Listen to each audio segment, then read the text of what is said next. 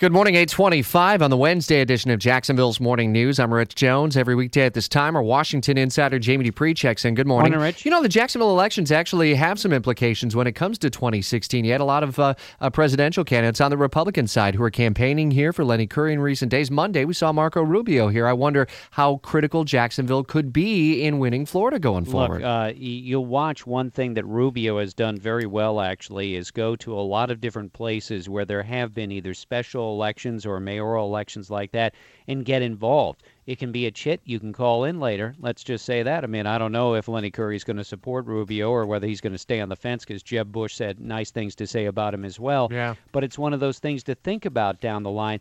If you have a special election coming up in the next couple of months, I bet you get all kinds of money if you're on the Republican side from a lot of GOP hopefuls. So Hillary Clinton did answer some questions in Iowa yesterday. It's important to at least note that. Anything new that we've learned about the release of emails and when they finally come out? You know, she didn't really make any news yesterday, which is a reminder, real quickly, for me to say as a reporter, I never understand why campaigns and politicians sort of avoid the press. I think you can bore the press to tears by making yourself available every day. We get less interested if you're always talking to us. If you're not speaking to us, it's a big deal. She didn't really make any news on the front of her emails. A judge has told the State Department, no, you can't hold everything back until next January, right before Iowa and New Hampshire. So it means at some point soon we'll get a schedule to have a piecemeal release of these emails from her time as Secretary of State. They're wrapping up work up there in the nation's capital before Memorial Day weekend. So I know any developments that come through the day, you'll be updating us on through the newscasts. Yeah, I have this bad feeling all the news is going to happen tomorrow night, late on Thursday night, or something like that. Updates on Twitter at Jamie Dupree. With our Washington Insider every weekday on Jacksonville's Morning News.